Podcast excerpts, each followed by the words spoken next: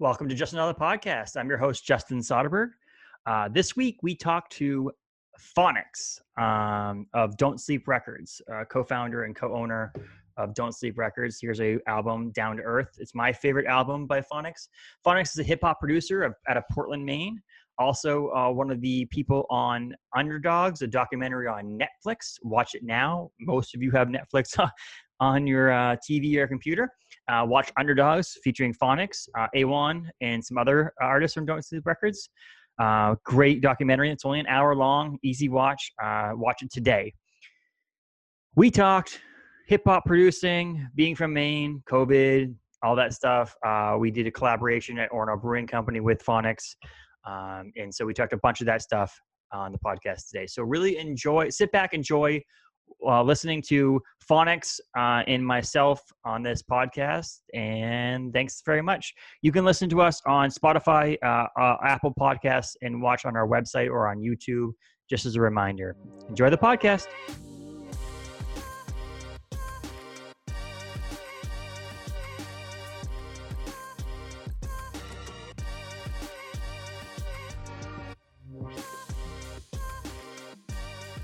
How's it going, man? Good. How you doing, bro? I'm doing great. Yeah. I mean, I just uh, finished watching Underdogs again. It was oh, nice. Fun. That's what's up. It Thank was pretty you. fun. Yeah. I mean, it was. Uh, it's interesting to see because you know there's people out there who work their entire lives in the hip hop industry or actors, actresses, and all that stuff will never end up on Netflix. But then you get someone from like from the you know small yeah. state of Maine up there on Netflix. It's pretty sweet. yeah, definitely was uh, wasn't something we expected. It feels like uh, almost like a miracle still that it, that it actually did make it on there. I can still remember when Teo called me and told me it was on. We were dancing around the house and freaking out, but. Yeah, you're right. I mean, there's so many people who are more deserving, I think, of a Netflix documentary, but it, it was I mean, a cool story, and he did a great job putting it all together. And and how old was he? Was he 18 years old, 19 years old when he did that? Yeah, yeah, he was he was young. I think I mean we did it over the course of a couple of years, so he might have been like 21, 22 by the time he finished everything, but yeah, I mean just his like work ethic and like vision and all that for an 18, 19 year old, he's just such a prodigy with that stuff. I can't wait to see the type of shit he's doing when he's like 30, 40, like he's going to be doing some incredible stuff, I'm sure. It was awesome. I'm watching like the way that he made it and the different shots that he got and stuff like that. It just was very, yeah. very impressive. Not only the music was impressive in it, but the the actual yeah uh, cinematography. Yeah, the cinematography was awesome. Um, but just so you know, I mean, we um, I do a various number of people on the podcast, from comic book people to uh, I've got some politicians on here before. Can you tell me a little about tell my listeners a little bit about who Phoniks is as a person, or what you do, and how you became where you are now and stuff? Uh, yeah, I'm a 30 year old uh, hip hop producer and DJ from Portland, Maine. Uh, and I run a, a, record label called Don't Sleep Records. Awesome. So, are you born in Maine or? Yeah, yeah. I went to uh, Falmouth and then I went to uh, UMaine. That's awesome. So that's just a cool thing. I was like thinking about before I got on the recording was that uh, you know, there's not many hip hop producers or people who want to be into hip hop in New England, let alone Maine as a small state of Maine. Yeah, try to like the, try yeah, to make your like place to like in the in the industry is not easy to you know grow a fan base when you know Bangor's waterfront concerts and Westbrook has like a bunch of country artists on. It's not like the big thing to do in Maine is be a hip hop producer. yeah, yeah. I mean, definitely like uh it, it, like the time when i started to come up it was like the internet had just made the like you could become you could become big if you were in some little village in norway like just because if as long as you build up a following on soundcloud or whatever but yeah even 15 20 years ago that wasn't the case. It was virtually impossible to do anything from a place like maine so and that's was, how you got connected with the people from when you started don't sleep records and stuff like that. Like you're was it the manager that's from alaska or, yeah, yeah, and he was just like he emailed us and he would help us with stuff over email, but it was all kind of a virtual connection. And then uh, and then we all met up there uh, and when we filmed like the movie and for a couple recording sessions and stuff. But generally, it was all just over the internet. Which is possible, and that's the weird thing about you know, I mean, we're doing this via the internet right now, and it's like, yeah, I don't think I would have been able to have like to try to schedule time with you and schedule yeah. time with me and try to figure out where we were going to do it and do a recording. It's not that easy. So the internet doesn't make it. I mean, there's things that are bad about the internet about like not being able to be physically with someone and talk to someone in person. but this makes it easier just because like you know you got some notoriety and stuff like that via the internet and i mean right now in this covid crazy times like without the internet what would you be doing right now you wouldn't be trying to like make new beats and things like that you'd be like okay Right. now what Right, right, right. Yeah, for, no, for sure. Yeah, Zoom has definitely revolutionized podcasting for sure. I think uh, I, I wonder how many of like the big podcasts are gonna e- just stay with this format forever, even once social distancing is over with. Just because, like you said, it's so much easier to get people's schedules to match up when they don't have to be in the same place at the same time. like technically, I mean, I work for Orono Brewing Company, and you know that. So Yeah. we, I work from. So every other week, I work from home on Mondays. Uh, so I have a little home office here, and I just work from home, doing some design work and some like payroll and stuff like that. And so Yeah, it's funny today is that day, but because of Zoom again, I could take an hour lunch break and be like, okay, I'll record a podcast and then go back Yeah. to work. And it's not me traveling to a studio or anything like that. And with the way to get equipment nowadays and stuff, I mean, you do all your stuff at your house, right? I'm guessing. yeah, you know. yeah. This is like my home studio, Yeah. and I just yeah, I work out here. Yeah, and it's like it makes it so much easier. My dad used to play drums in a band back when I was a wee, you know, wee wee wee person, and uh, he was just laughing when we became older. I mean, I'm 34, so when we got older and we started playing music as my brothers, we were able to record a CD or or, or MP3, Oh, I know. and my dad had to book a week's worth of uh, studio time, and yeah, crazy. Spend thousands of dollars. Yeah, yeah. I yeah. I mean the uh, the ease of electronics, like, it's definitely made it better. Like just the fact that you guys could record a CD or whatever, but it's also. I think it's obviously it waters it down too because when everyone has the same capabilities as everyone else and the worst artist in the world can release something the same way as the best, then it waters down the pool. But I mean, you can still find there's still good stuff to be found. You just maybe have to search through more. Not yeah, it's stuff. more yeah more trying to trying to find a way on the internet to find what you want to watch or listen to or or or, or um you know whatever and so well one of the things they say on underdogs and i watched that again this morning was that the uh like you just have to be unique. You have to be something yourself so you stand out from a crowd. I mean you don't have to you know i think that's something that you guys on don't sleep records have is everybody has their own unique sound uh and that you can make yourself stand out a little bit by you know doing that or and or working harder at it. Like it's not just as simple as putting a CD or, or MP3 on the internet and saying, okay, do your own thing. It's like releasing more stuff, social Yeah. media, you know, just Yeah. trying to get that build that fan base. Yeah, for sure. So it's pretty, it's pretty, uh, it's pretty, like I said, it's pretty cool, but it's also, um, you know, I'm in the world of podcasting now, and it's the same thing with that. There's a million and a half podcasts out there, and trying to find your avenue to go with, um, is hard. It's just not as No, you know, it definitely is. Yeah, there's definitely just an element of luck to it too. Like it'll some sometimes it'll catch and sometimes it won't, or it, or it'll take a long time. I mean, but Uh, so how long you been? What, what would you say your career has been in hip hop producing? How long you uh, think? uh, I would say seven years at this point. Like from when I was 23, I think is when I put out my first album, uh, Return to the Golden Era, with Awon, who then we went on to start the record label together and all that. But yeah, so that was when I was 23 and I just turned 30. So seven years officially, and I started making beats and all that when I was 16. So like 14 years just messing around with music, but seven years actually really taking it seriously. That's awesome. Uh, you- I know on the on the documentary, did you had performed one of your first show shows? Do you before this COVID thing, were you performing a lot too, or were you just basically trying to do beats?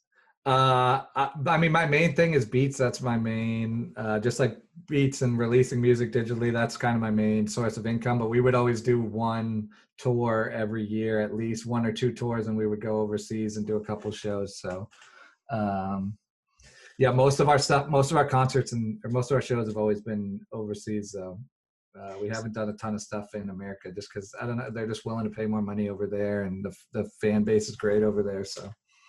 Is there less less artists over there, or is it just something that they just like American They- artists for some reason? they gravitate towards like that kind of like old school like jazzy hip hop stuff that we do. That's like i think there's more of a base for that there. But i mean we have probably 60% of our plays come from the us but it's just you got to think about what a geographic area that's spread out on for for playing a show versus in europe where they're all that 40% is all in one smaller area so it's just easier to fill a, a venue. With your um, not playing live as much, does this COVID really taken an effect? I mean, other than the fact that you, all of us, is taking an effect on all of us, really, because we can't go do live our normal lives. But is it seeing a boost in things online, or have you? What's the? Yeah, oh my, yeah, my. Uh, I think my plays have probably gone up twenty percent during COVID, just because there's more people sitting at home looking for stuff to stream, and maybe more people have seen the documentary or whatever. So uh yeah no it's not like i'm not like at a loss. I would like i miss playing shows but it wasn't like my thing is just like i like to just like lock myself in a room with my headphones for 30 hours and make music. Like i'm not like like i still get stage fright. Like it's not like i, I don't live i don't live for like playing live like some djs do. Yeah it's not I, I it wasn't ever my big thing too. I used to play the drums and it was never my big thing in wanting to play live. It was like i could practice all day long in the in the garage yeah. one person watching me, I was like, ah, nope. Yeah, yeah, like, yeah, yeah. Your mom comes in and you... you're like, ah, ooh. Well, the thing is, before I moved back to Maine, I was a sports reporter, but I was sitting behind a computer writing articles, and oh, then cool. I started a live radio show that was in the foyer entrance area to the UMass Lowell Riverhawks hockey team, like their entryway where people get their tickets. And we'd record live there. We do a live broadcast from there, pregame show. Um, which was not that bad because I felt like we were talking to a guest and it was just a small little thing. Uh, and then the guy from the like media relations or whatever came up and said, "Hey, do you want to like put it on speakers so people could hear it in the entryway?" And I'm like, "Uh, I don't think so. I don't yeah, want everybody yeah, yeah. to hear. If they want to stand close to me and talk and like hear us talk, yeah, I can't imagine my voice being portrayed like and yeah no so that was like my stage fright thing i'm like no i'm all set with that thank you yeah That's funny. But it's, it's so yeah. So online, I mean, it's to me. I mean, I I when I worked in the office for Orono Brewing Company, like obviously the four years that I've been there, um, in March we started working from home pretty much all the time. And my wife would work at home too, but she'd work on the couch and I'd be at my desk and I would have my headphones in. And I guarantee you know at the end of the year, Spotify gives you that like breakdown of all your artists yep. and stuff like that. It is going to be drastically different this year than it was last year for me because I just listened to way more music this year because I'd throw right. an album in and I'd pick out artists that I wanted to listen to the entire album. I would try to avoid artists where like one track or things like that. Yeah. Um, and that got me into some of the music like you, what you do and stuff like that because it's stuff yeah. that you can put on in the background and listen yeah, and study, get into a groove. Study music, yeah. And that's the same thing with this, you know, down to earth uh, record uh, when you know when we were allowed to have small gatherings that record being on in the background while you're eating dinner is like perfect because it's not like yeah. it's distracting but it's also like gets you in the mood and it's it's really it's great music yeah um, yeah that was definitely one of the uh like just kind of one of my goals with it was just make something that you could like yeah throw on when you're cooking or hanging mm. out or doing work or studying or whatever. Because there's definitely music that you can listen to in the background but it's distracting and I tell you what, yeah, it, there's many of labels designed to music um, this year that I wasn't in the previous years because I wouldn't have, want to have my headphones in because I'm in the office with other people. We're having conversations yeah. or talking things out. But when my wife was on the couch and I was on my desk, I was like, no, I need to have music in my ears so I'm not distracted, so I can actually get work done. We wouldn't yeah. just have personal conversations or watch TV or whatever. Um, so this year, Spotify, you know, recap is going to be so much different than previous years. Yeah, yeah, yeah. The more data to work with. And I have a lot of trouble listening to music while I'm working on something. Actually, I can't. If there's music on the background, I end up kind of just like tuning into the music too much. I just, even with like super chill background type music, I have trouble not like. I either have to focus on that or focus on what I'm doing. But I don't know. Is that because you're looking for sound? Like, I mean, I know. I think it could be. I think that. I think that could be what it is. Like, I'm always kind of listening. Like, like listening intently if, for a sample or something like that and so it's just hard for me to have it on the background. It's funny because uh, when i was in high school i went to bangor high school and, and excuse me at bangor high school we had a, class, a film class and in the film class she showed us some like errors in movies where like you know they would eat a sandwich and it'd be half a sandwich they'd go back and they'd be a full sandwich continuity yeah continuity errors yeah and from that point on, I'm 34 now. I mean, this is back when I was like 16 years old. From that point on, I can't watch a movie if there's a mistake. I have to point it out. I'm like, oh, that, see that? They, yeah, you know, the yeah. door was closed. Now it's open. Yeah. And it's like I can understand that if you're looking for the potential of sampling music, it might make sense that if you're listening to something, you're like, oh, that was good. yeah, right. You get distracted from what you're doing. But uh, right. so you do you do mostly sampling from actual vinyl records that you you know I try to. Uh, I mean, I'll go. It's expensive, especially like the more popular vinyl gets. Even like shit that cost a buck ten years ago is like ten bucks now. Like even random jazz records and stuff like that. So uh, for a long time, I mean, I'll sample from anything, MP3 or YouTube if that's the only way I can find the song. But uh, lately, I've been buying a lot of vinyl and just mostly online because a lot of the record stores are closed. But I've been almost everything I've been doing since quarantine started has all been off vinyl. Ideally, I would like to make an album with nothing but vinyl samples Vinyl. and maybe some live instruments and stuff too. But you can hear a difference for sure if you sample it off YouTube versus sampling it off vinyl. It's definitely, and it's something I actually. It's funny because I always equate this back ten years ago, fifteen years ago, when someone offered, you know, the iPad came out, and I was like, "Why do I need an iPad for? I've got an iPhone. It's just a bigger iPad." Yeah, And now I own an iPad and I read comic books on it and things like that, and I draw Yeah. on it and stuff. yeah. Do you Um, have the Apple Pen? Yes, it's amazing. yeah. It's such a such a game changer. I uh, we just uh, released a new van life can. That yeah, that label was actually mostly drawn on the iPad, which Yeah. is cool because in the past I would never have drawn something on paper and then tried to convert it into the computer. I was just no, I'll just use the computer fully and so on. Yeah. The iPad has done this. Yeah, then I also did the used to whole- make I fun of records, too. Golden era. I did the whole golden era can on the iPad. That right here. This is the Yeah. first one, and this Yeah. is the second one, Yeah. and then Are we have. cracking uh, into one right now. Oh, I have one right Oh. now. Yeah, it's one o'clock in the afternoon, man. I gotta get in. I haven't the, even uh, had breakfast yet. we uh but the same thing came with vinyl too i used to make fun of people for vinyl i'm like we have we have progressed as a as a as a you know society to the point where we have digital music and spotify and all these things and i used to make fun of people i'm like why would you do that and then i was given as a gift like a 1970s uh, record player had an eight track player in it and everything it was, it was Oh, this damn. vintage That's thing dope. and so he gave it to me, and he also gave it to me with uh, um, uh, what was a Beastie Boys record. I forget what the record was. I don't remember if I have it anymore. But um, he gave it to me, and I played it. I was like, "Wow, this is really cool." And it's like I almost live for some of the pops that come on vinyl because it almost sounds like the imperfection that's there, that's with the the medium. I love it. And so uh, the, the problem was that with vinyl record player started breaking down, and I couldn't, I didn't want to fix it, so I ended up buying a hundred dollar simple turntable. And now I love it. And now it's like I have, I'm a collector's mind, so I collect a lot of things, comic books, different things. Um, so I have to slow my roll. When you mentioning buying records, I have to slow Yeah. my roll. And now I have a rule: if I don't listen to the entire album, like if I won't listen to the entire thing, then I won't Yeah. buy it on vinyl right now. Right. If my you just one wanted rule. one, yeah, if you just want one song, then you don't need to buy the whole record or whatever.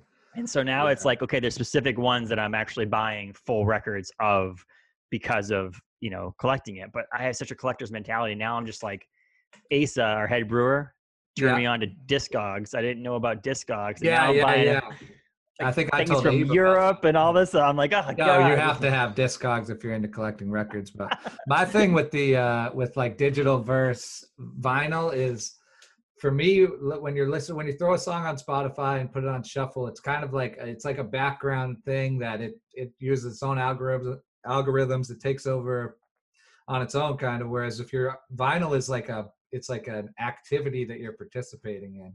You're physically picking out each song laying the record down in the groove like and then you and then it makes you more it's more like if you're with three or four people and you're playing a record it makes it more like the center of attention like that song.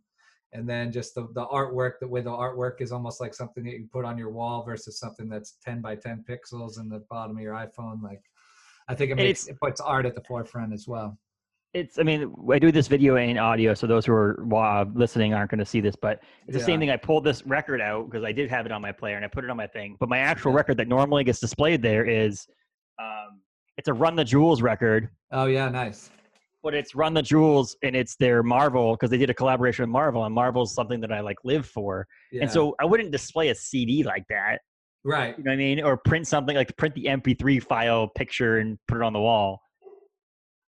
But with vinyl, it's pretty cool. And then you pull that record out, and it's like I'm, every time I buy a vinyl and I don't know what the actual vinyl is going to look like, I'm always like, you know, cutting the cell- cellophane and pulling it off, and I'm like Yeah. pulling the record out. I'm like, oh, just a black vinyl record. Yeah, or yeah, like, or oh, look at this badass record. and It's like you want to put it on. You want to have it the glass top to your turntable so that you can actually see, you know, what the vinyl looks like when it's spinning and all that stuff. It's it's Yeah, we try and do a lot of cool like vinyl, like colored vinyls and splatters and all that. I think just because this one's the teal one, right? Like it's Yeah, like a yeah, yeah. That, translucent teal.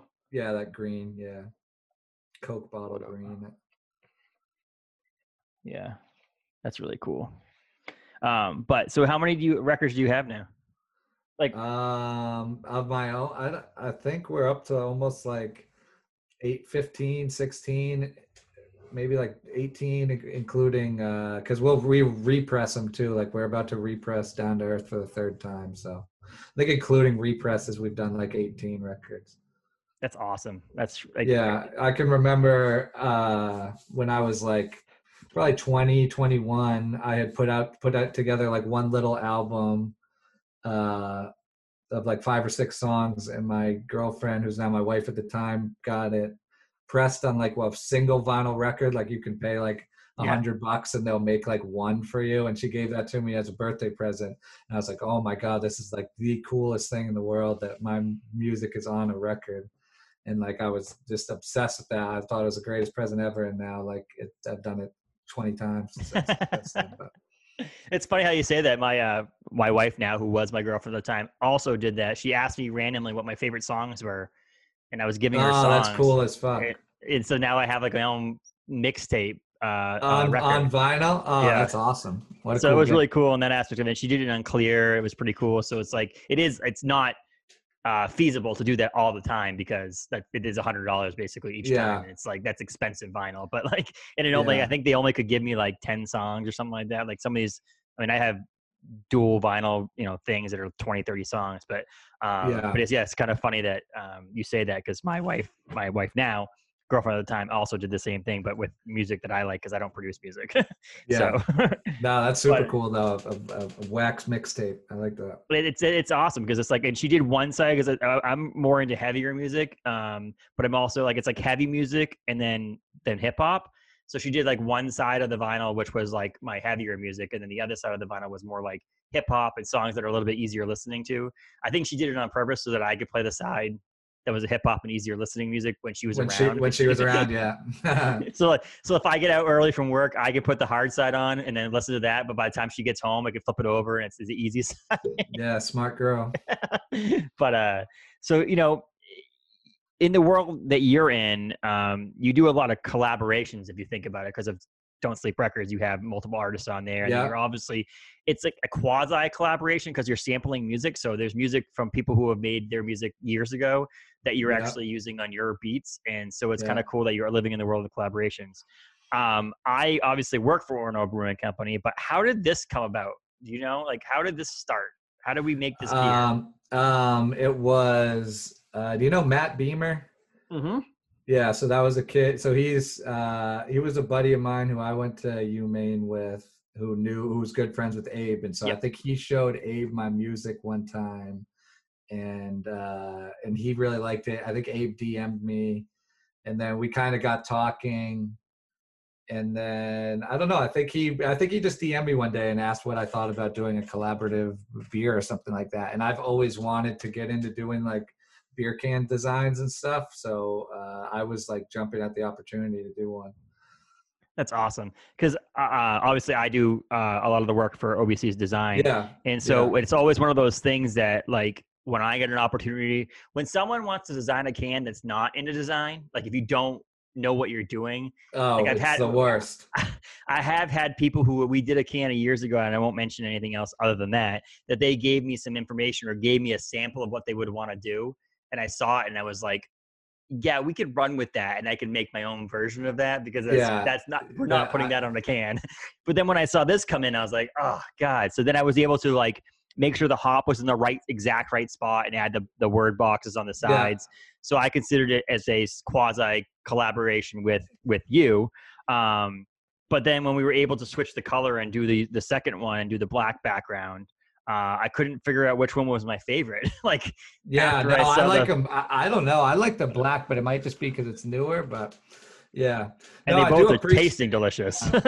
Yeah, yeah, they're both so good. Yeah, but no, I do appreciate that uh, that you let me do a, uh the can design because I know, I mean, yeah, I imagine you're probably a perfectionist of that stuff as I am with my designs, and I like to, I don't let other people do my album covers. So, but it's like it's like you said, if it was if someone came to me who was an artist who had skills that I respected, then I'd be like, okay, cool. But yeah, a lot of times it's people who are a little bit in over their heads trying to do their own uh, logos or their own uh, packaging designs and stuff, and it's like, oh, you got to outsource that, bro. I mean, and there's I, I- again, I'm not gonna uh, pick out specific breweries, and we all know this in the brewing industry. There are also breweries who themselves don't know what they're doing either. Oh, for I, sure. I won't. I won't I won't, I won't name any names either, but but yeah, there's definitely people who haven't done ones. that. But then I have a go- good friend of mine, Ben Bishop, who also is in from Portland. Ben Bishop uh, is a comic book artist. He draws for TMNT, Teenage Mutant Ninja Turtles, and other things as well. He his own comic books, but he does the artwork for Mason's cans. And so it's like Mason's Brewing Company, sister, like the brewing that's over the river from us, basically.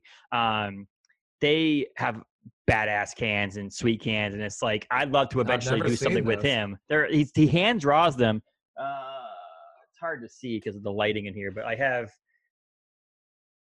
Like Oh has, yeah, so like, it looks almost like comic book art right on the can. Yes, yes, and he does all of their cans. Um, but that one actually specifically, where reason I even have that one is because that one specifically after his, he made his own first comic book on uh, Kickstarter, and that actually is the comic book can version. So it's like he did a beer called Aggregate, which is the name of his comic book. cool. Um, but one of the things I thought about was like, it's cool to do that, but it'd be cool to do the opposite side of that, which is to do a record sometime that's based around like your thoughts and your samples on the beer, like what the beer gives you for thoughts. yeah, and then yeah. we do an Orono Brewing Company slash Phoniks collab record, which would be pretty badass. yeah, that could be cool. That could definitely be cool. Something to drink to or something like that. That could be the subtitle. Yeah, Music yeah, to drink yeah. to. Yeah, Um, no, I, I've thought about that. I have like, uh, I'm always writing down like if I hear like a line in a rap song about beer or something like that, like something I could scratch on a turntable. So I've written down a bunch of those. I could do at least a beer song. I don't know about a beer album, but we'll see. Yeah, that, we um, but we did uh, we did uh, but yeah, you could release a single or something like that, like a single instrumental remix or something. Yeah. like on a rec on a vinyl record. That'd be cool. And we have this one, which is the uh, the Citra one, which is one of your. You said the hops that are pretty cool for you, uh, yeah, which my has favorite hop. inc- incognito T90 and cryo hops in it. And then we go like, well, what are we gonna do next? So we did the next one with Mosaic, which is also a great hop. Yeah, um, with the same thing, T90, Incognito, and Cryo. But I was talking to Asa, and he's like, "There's still an opportunity to do one with another hop. I forget what the hop name was. yeah. Abe told me the other day too, because there's there's only a couple hops that are Yeah. available in cryo, right? Yep. that's what it is. It's like that to have them all the three different ways. It's only like there's only like two or three hops that do that, and one of them is really weird that we probably would never want to do. Um, but there was one it was like Sabro or something along those lines. It has I a cool coconutty. That's cool exactly coconutty flavor. that would be really cool to do. So do another a third release of this, but the same thing with your music and you repressing and doing things in different color on the vinyl. It'd be cool that Yep. you know next year we do Golden Era again, but we do something completely different for a label, and Yeah. you bust out something different for that. Yeah, yeah, yeah. I was trying to think of how uh, of how to how to flip the label because Abe mentioned to me doing that uh, with another with the what do you call it with Saber S B Sabro, Sabro. S A B R O, Sabro.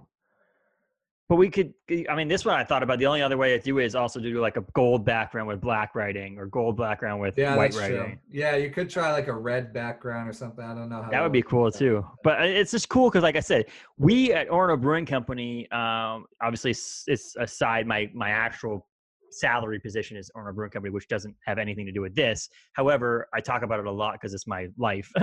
um, yeah, Is that we do collaborations, but we don't just do it with with breweries. If you look across the country, most people do collaborations with breweries. And I think one of the cool things that I get a, a chance to do is we've done a bunch of collaborations with different things, and now we have music. We've done it with Lowcard Skateboard Magazine in, in California, and we've done it with farming people, and we've done it with uh, yeah, you know Black is Beautiful. We did it with a you know yeah. for fundraiser for the ACLU and stuff like that. And and so we've done a lot of cool collaborations that don't actually include another brewery. And I think that's one of the cool things about our industry is that you can collaborate with something that's not someone actually physically collaborating with the beer. You Yeah. told us I love Citra, so we focused around Citra. You're an artist. you helped with the label. Like that that's a colla- that's a true collaboration compared to what Yeah. a brewery collaboration is, honestly. Yeah, no, that and that yeah, it came together very easily, and everyone was cool and fun to work with. No, that was a good, that was a great collaboration. Because Yeah, I mean, let's uh, uh, Parker, one of our assistant brewers, um, he yeah, I met him. yeah, but yeah, you did actually. I see. The funny thing is, you came to the freaking brewery to help on canning day. I was on my honeymoon, Oh no, shit, really? yeah It's like, oh, yeah, come you're on, one of the only people I didn't meet up there. Yeah, and I was like, "Are you kidding me right now?" And then when they we canned the, the second beer, I was like, "Oh, maybe he'll come up for that one." And then I'm like, "Shit's crazy right now. No one wants to actually go do anything." And yeah. and so, uh, but um, he was talking about how when we first when he got first hired at Orono Brewing Company, he used to work at Sea Dog, and Sea Dog didn't do collaborations. He was just basically brewing the beer, turning it out, getting it out of the building. Um, we went down and did a collaboration with Mast Landing down in Westbrook, and he was like, "This is what a collaboration is," and it's basically just like the other the visiting brewery walking around drinking beer, watching the beer get brewed by the brewing company that is hosting the collaboration. There is Right. talk ahead of time about what hops to use and things like Yeah. that, but it's like, and then the host brewery usually designs the label. So we did one was called Three the Hard Way, which was with Mast Landing, and that was Yeah. based on the Beastie Boys record. And he drew uh, Parker, their their designer, drew the whole label that was pretty badass on that.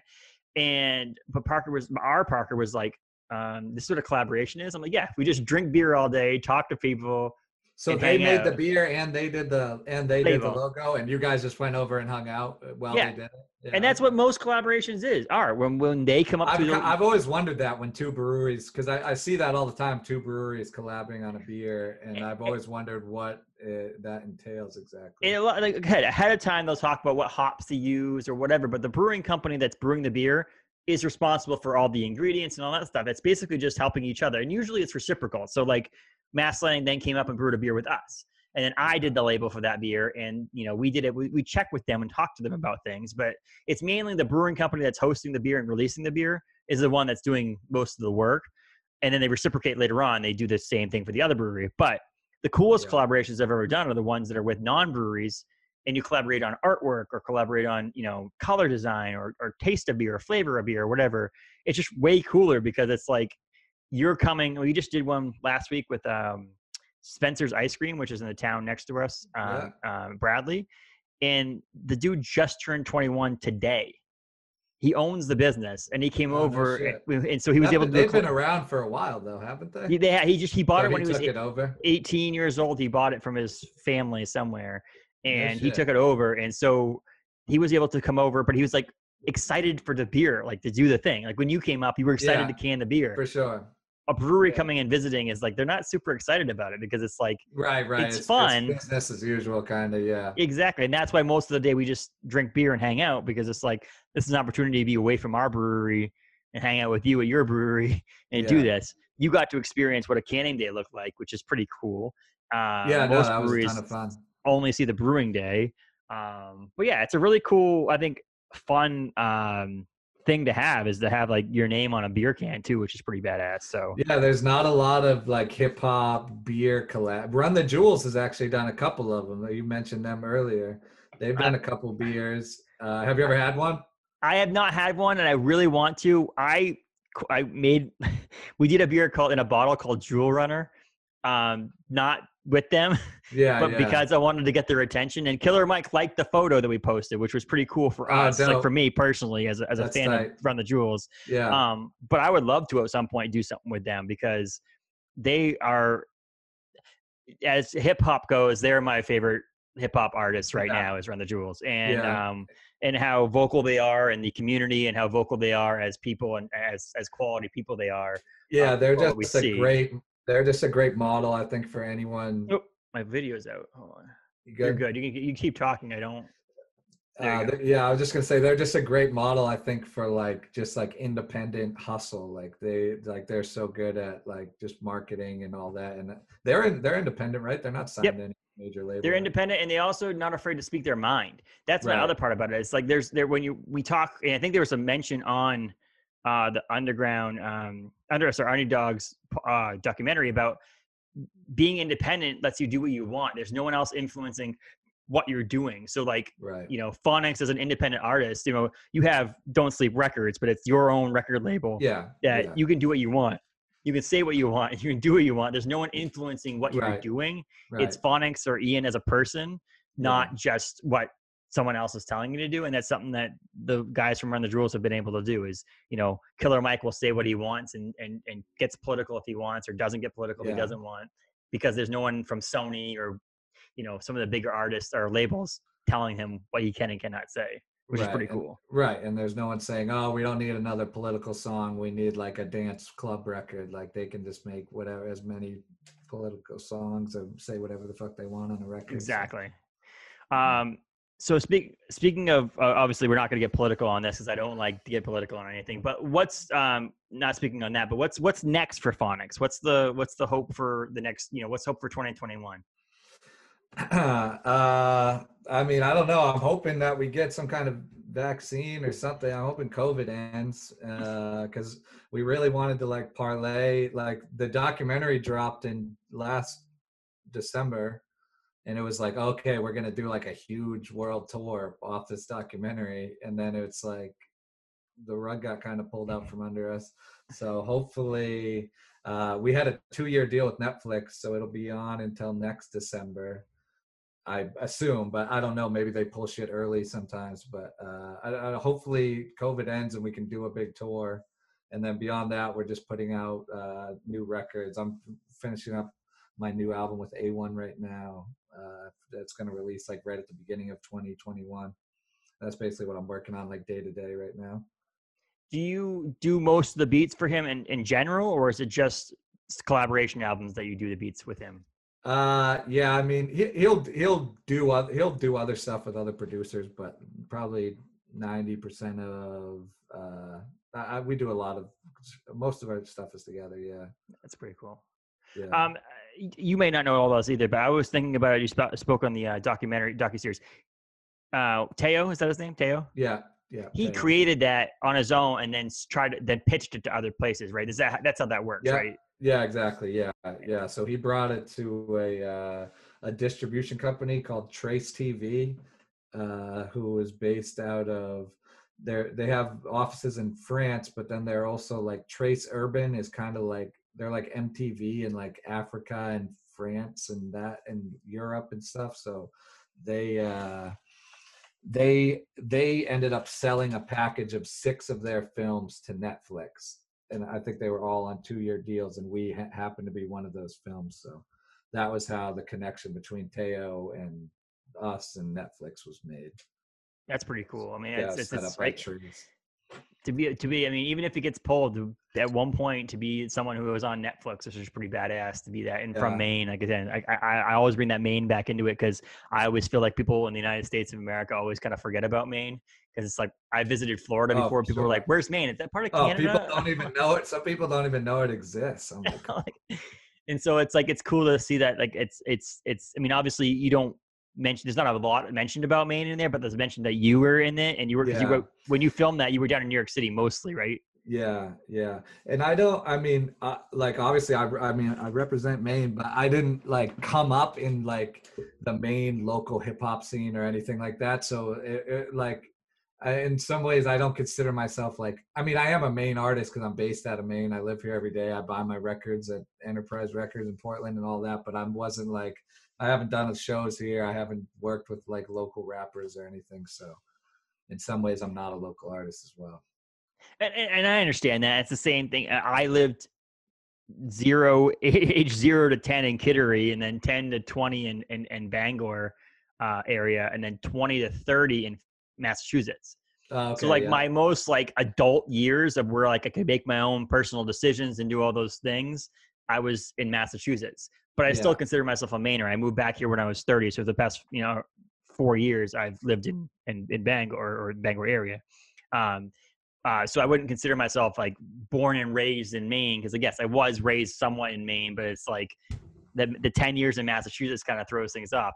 I'm born and raised in New England, uh, but not like Maine per, per se. But now I feel like Maine is the cool thing about like what you were saying with the we were talking about for the internet earlier, how it's somewhat uh, watered down. But in the same thing, you can do what you want and what you're doing in Maine because For of the internet in the For same sure. sense. Like, Yeah.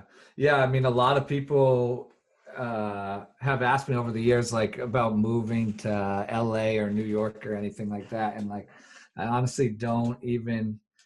I mean, I'm sure there would be some advantages, but uh, in general, I think I would just be doing the same shit and paying more in rent. And, like, I, I don't think it would be, I don't think it would have changed a lot. If with anything, what there's you're distra- doing- if anything, there's more distractions there. and with what you're doing, if you're going to go on tour with the people from no, Don't Sleep, if you're going to go to, you know, all over this country or over to Europe, you can be based out of wherever you want. It's not Right. if, if you're not trying to go out. I mean, if you were a comedian and you're like, okay, it, comedians in Maine, I, almost impossible to do because you're not going to get the exposure that you need to become a comedian. Right. You need you need to be you need to have a place like the Comedy Cellar or the Comedy Store or a big club where you can go do spots every night. I agree. For something like that, you you can't do that just on SoundCloud or the No. internet. Like you have to uh, you have to actually have like your boots to the sidewalk to make that happen. And so that's like it's just cool about Maine and how like my my buddy Kevin Billingsley, uh, who works over at Halo Studios, uh, Yeah. same same thing. He could be you know he could be a producer of records in you know New York City, but what's the real of the point? He can be in Maine and still do the producing of records from a distance. He can have people come up and visit him and be in Portland. And Portland's not that far away from other places which is pretty cool. So it's like there are certain industries that you can do from a distance, and you know, being a hip hop producer, you probably could do that from basically anywhere. You can go live out in Alaska if you wanted to and do what you're doing now. Yeah, I know a lot. A lot of my favorite producers are from like uh, Sweden and Norway and Germany. Like the, then they work with artists and all over the world. So Speaking of Sweden, quickly, I, want, I don't want to take too much of your time up, but speaking of Sweden, and then also, thing, did you watch? Do you watch any like Star Wars stuff? Did you watch any of the Mandalorian and stuff like that? Are you? I haven't seen season two, but I yeah, I mean, when I was a kid, I probably watched the original trilogy ten thousand times. Does that music get you like hyped up at all and stuff like that? I mean, I, Oh, I was love reason- that music. And the reason why I'm asking is because uh, one of the coolest things I think about this new Mandalorian season, or not the season, but the series, even last season, was the guy who did the music. Um, the guy who did the music for the like that songs and those things are stuck in my head for days Yeah. after those like the different sounds and the and, and the producing of those music um, to the point where we I mean I'm only I mean we're four years apart we're not that much different Yeah, that we obviously didn't grow up with it because it was those movies the original trilogy and stuff that were released before we were born yeah, seventies. but- Yeah. but those music i mean when you hear a star wars song from a distance you can hear you know what that is and i For feel like what he what this guy has been able to do and i forget his name but he's from i believe he's from sweden um, is he's been able to create music that's also recognizable to the point where i'm like it reminds me of star wars but it Yeah. also makes me think of Yeah, that, that's- like, That's interesting. I'm sure from a music theory perspective, there's certain like uh, I don't know, certain keys and certain scales and stuff that will that are like what John Williams used uh, in the original movie. So he can, but yeah, that is cool that he can compose stuff that is different but still has that same vibe that you associate with. Uh, Ludwig Göransson Really? Okay. Ludwig, I just want to make sure I had the name out there. He also did music on Creed, the the boxing movie, and Black Panther, which I didn't know about Black Panther. Um, but he did the he does the uh, iconic score from The Mandalorian. It's just one of those things. My wife is the same thing. She'll like we'll get into bed and lay down, and she goes, "You "What's stuck in my head?" I go, "What?" She goes, "The Mandalorian soundtrack." like it's just like in the head. It's ingrained, and so it's pretty cool. Uh, I thought you said he had worked with Creed for a second. I was like, oh, Lord. With arms no, wide not open. the, the boxing movie, not with arms wide open. which is funny. It brings it back full circle. Uh, at my uh, talent show uh, in 2004 at my high school, my brother and I played in a band. We covered with arms wide open. oh, shit. Nice. nice little pullback there. You didn't even know about that. Um, but it's again the you, guys recognizable. lo- you guys lost, I assume? Oh yeah, of course we did. First of all, I think the singer of our band at the time um, didn't want to be up there, and I believe, if I historically can remember this correctly, he was pretty wasted when we got up on the, and, and Oh, did not say, yeah. So it didn't work out that well. And as of this day, I don't own a drum set. I don't play the drums anymore, so it, Yeah. it didn't turn out for our benefit for sure. yeah. Um, but yeah, so it's just kind of funny how that like turns and and wraps around into the whole circle here. But That's um, funny.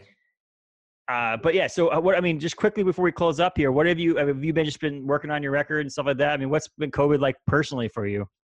Uh, yeah, I wake up every day. I try and make at least one new, uh, just one beat a day, and then uh, I try and buy at least like 50 new records a month, and then I'm just doing like I I ship records every day, and then I'll be mixing and mastering stuff or doing artwork or uh, just email answering emails, but yeah, I mean, it's uh, uh, no complaints here. Honestly, my day to day hasn't changed at all from COVID, except like I don't know, maybe I would like go out to lunch and now I get takeout or some shit. But besides that, it's it's pretty much the same. What's the go to takeout? Nice. Oh, uh, I don't, I don't, I don't really have a go to. I'm just like, okay. I'm, I'm everywhere. I'm, I'm, I'll pop all around. Like whatever um, new spot. I mean, it seems like there's a new, not as much lately, but it usually seems like there's a new restaurant that opens every other week in Portland. So I'll usually just go check out like whatever's new or. It's it's pretty crazy that there's. I've been I've been uh, looking online different things like uh, it's funny how some businesses have basically uh, utterly collapsed and there's other businesses that have like actually expanded and opened. Uh, we i mean over in our brewing company not to tout you know, pat ourselves on the shoulder we just bought property to expand yeah, eventually. That. congrats. Uh, thank you. And then so there's other but there are other places like uh, finback brewing company out of new york bought a farm and there's like other breweries that like there's definitely breweries in other industries where people have expanded and done really great during this covid you know pandemic and then other obviously other ones that have utterly failed and it's just interesting to see that there's growing and there's failing and there's not really yeah. much of people in between it's not much of like yeah someone was telling me that like like fore street which is like the fine dining restaurant in portland that they are their their were their sales were up like 150% during covid or something like that which i'm like that's shocking because to me i would think fine dining would be like no you're not getting takeout like no. fancy food but i think i don't know they've kind of built a nice outdoor area and so some restaurants have really figured out how to survive and then well i mean guess if you think about it in the sense that if we're both like my wife and i if we're only going to go out say say maybe we used to go out two nights a week but we're yeah. only going to go out one night every two weeks now maybe we pick the one and pull all of our resources and funds into that one place and go to a fine dining place instead of going to you know a yeah. pub or something like that so there's there's, yeah, a, there's a possibility in that special. yeah and we've yeah. we've basically now, I mean, since this, I mean, there's 204 cases supposedly yesterday uh, yeah, in Maine. So and so right now we're uh, basically staying in for the foreseeable future. We'll get some to go orders. We'll support our local community, but like right now, it's just not the time to go out and do things. So yeah, I'll listen to this. I'll put the Phoniks record on and eat some Chinese food. How about that? That's what's up. But um, so is there anything specifically you want to promote at all? like, I mean, I know you know, watch the underdogs on Netflix, yeah. get some views up on that. Yeah. Um, what's your website? Uh, website is don'tsleeprecords.com for uh, all the vinyl and stuff, and then uh, phoniksbeats.com. There's some other remixes and stuff like that. Uh, but yeah, watch Underdogs and uh, look out for. I got a new album coming out probably in January. There you go, right there. Um, so I really appreciate it, uh, Phoniks. I really appreciate you coming on and talking to me. We, uh, I was really excited about this one because I, I, actually didn't get to meet you in person when you were at the brewery. Oh, my freaking video! I got to check this video camera out. I got a new camera out, and I feel like every 30 minutes or so, it 15 minutes or so, it, it yeah. Out, a, does it have a capture card? I, I don't. It, there's something. It didn't used to do this, but I also bought it for like hundred bucks or something like that. So oh, we're yeah. not.